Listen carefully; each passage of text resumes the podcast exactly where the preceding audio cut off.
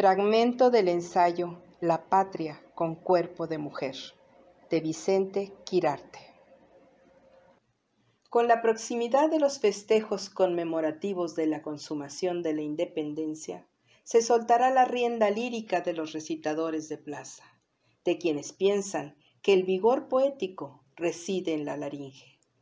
El patriotismo será pretexto para que los poetas, o los que así se autonombran, expresen sentimientos que pueden aplicarse a cualquier otro país.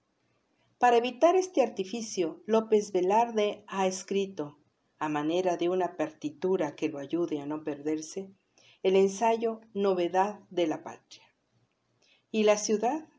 Si en su vasta contradicción se resumen todas las contradicciones nacionales, ella será la que determine la duración sacralizada de la provincia y la transgresión torturada de la capital. Mientras bebe con los ojos la copa de Jerez, que casi no ha probado, el poeta se hace la pregunta que encierra una respuesta. ¿Cómo torcerle el cuello a la epopeya sin matarla? Del mismo modo en que el doctor Enrique González Martínez, sin dejar de cantar, lo hizo con el cisne. Dentro del canon de la poesía que enfrenta el desafío de cantar el paisaje, la nación, la identidad, la suave patria de Ramón López Velarde ha sobrevivido cien años.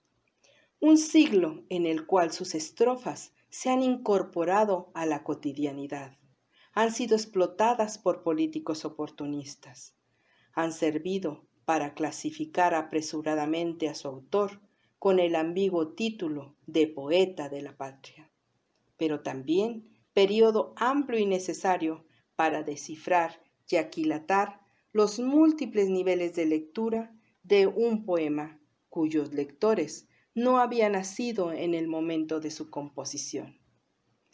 Los cien años de la muerte de Ramón López Velarde son también los cien años de la publicación de La Suave Patria en la revista El Maestro dirigida por José Vasconcelos y dedicada sobre todo al magisterio. La muerte prematura, cuando el artista se encuentra en plena ascensión de su talento, suele jugar bromas pesadas, y López Velarde no fue la excepción.